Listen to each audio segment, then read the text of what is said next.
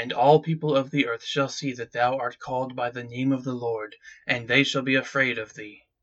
Deuteronomy chapter 28, verse 10.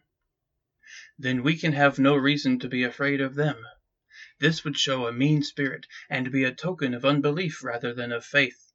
God can make us so like himself that men shall be forced to see that we rightly bear his name, and truly belong to the holy Jehovah.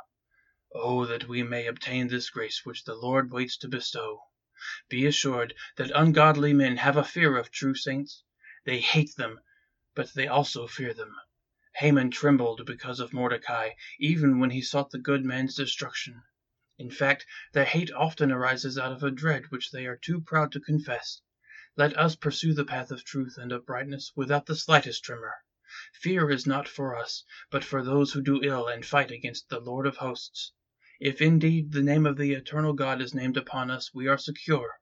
For as of old a Roman had but to say Romanus sum, I am a Roman, and he could claim the protection of all the legions of the vast empire.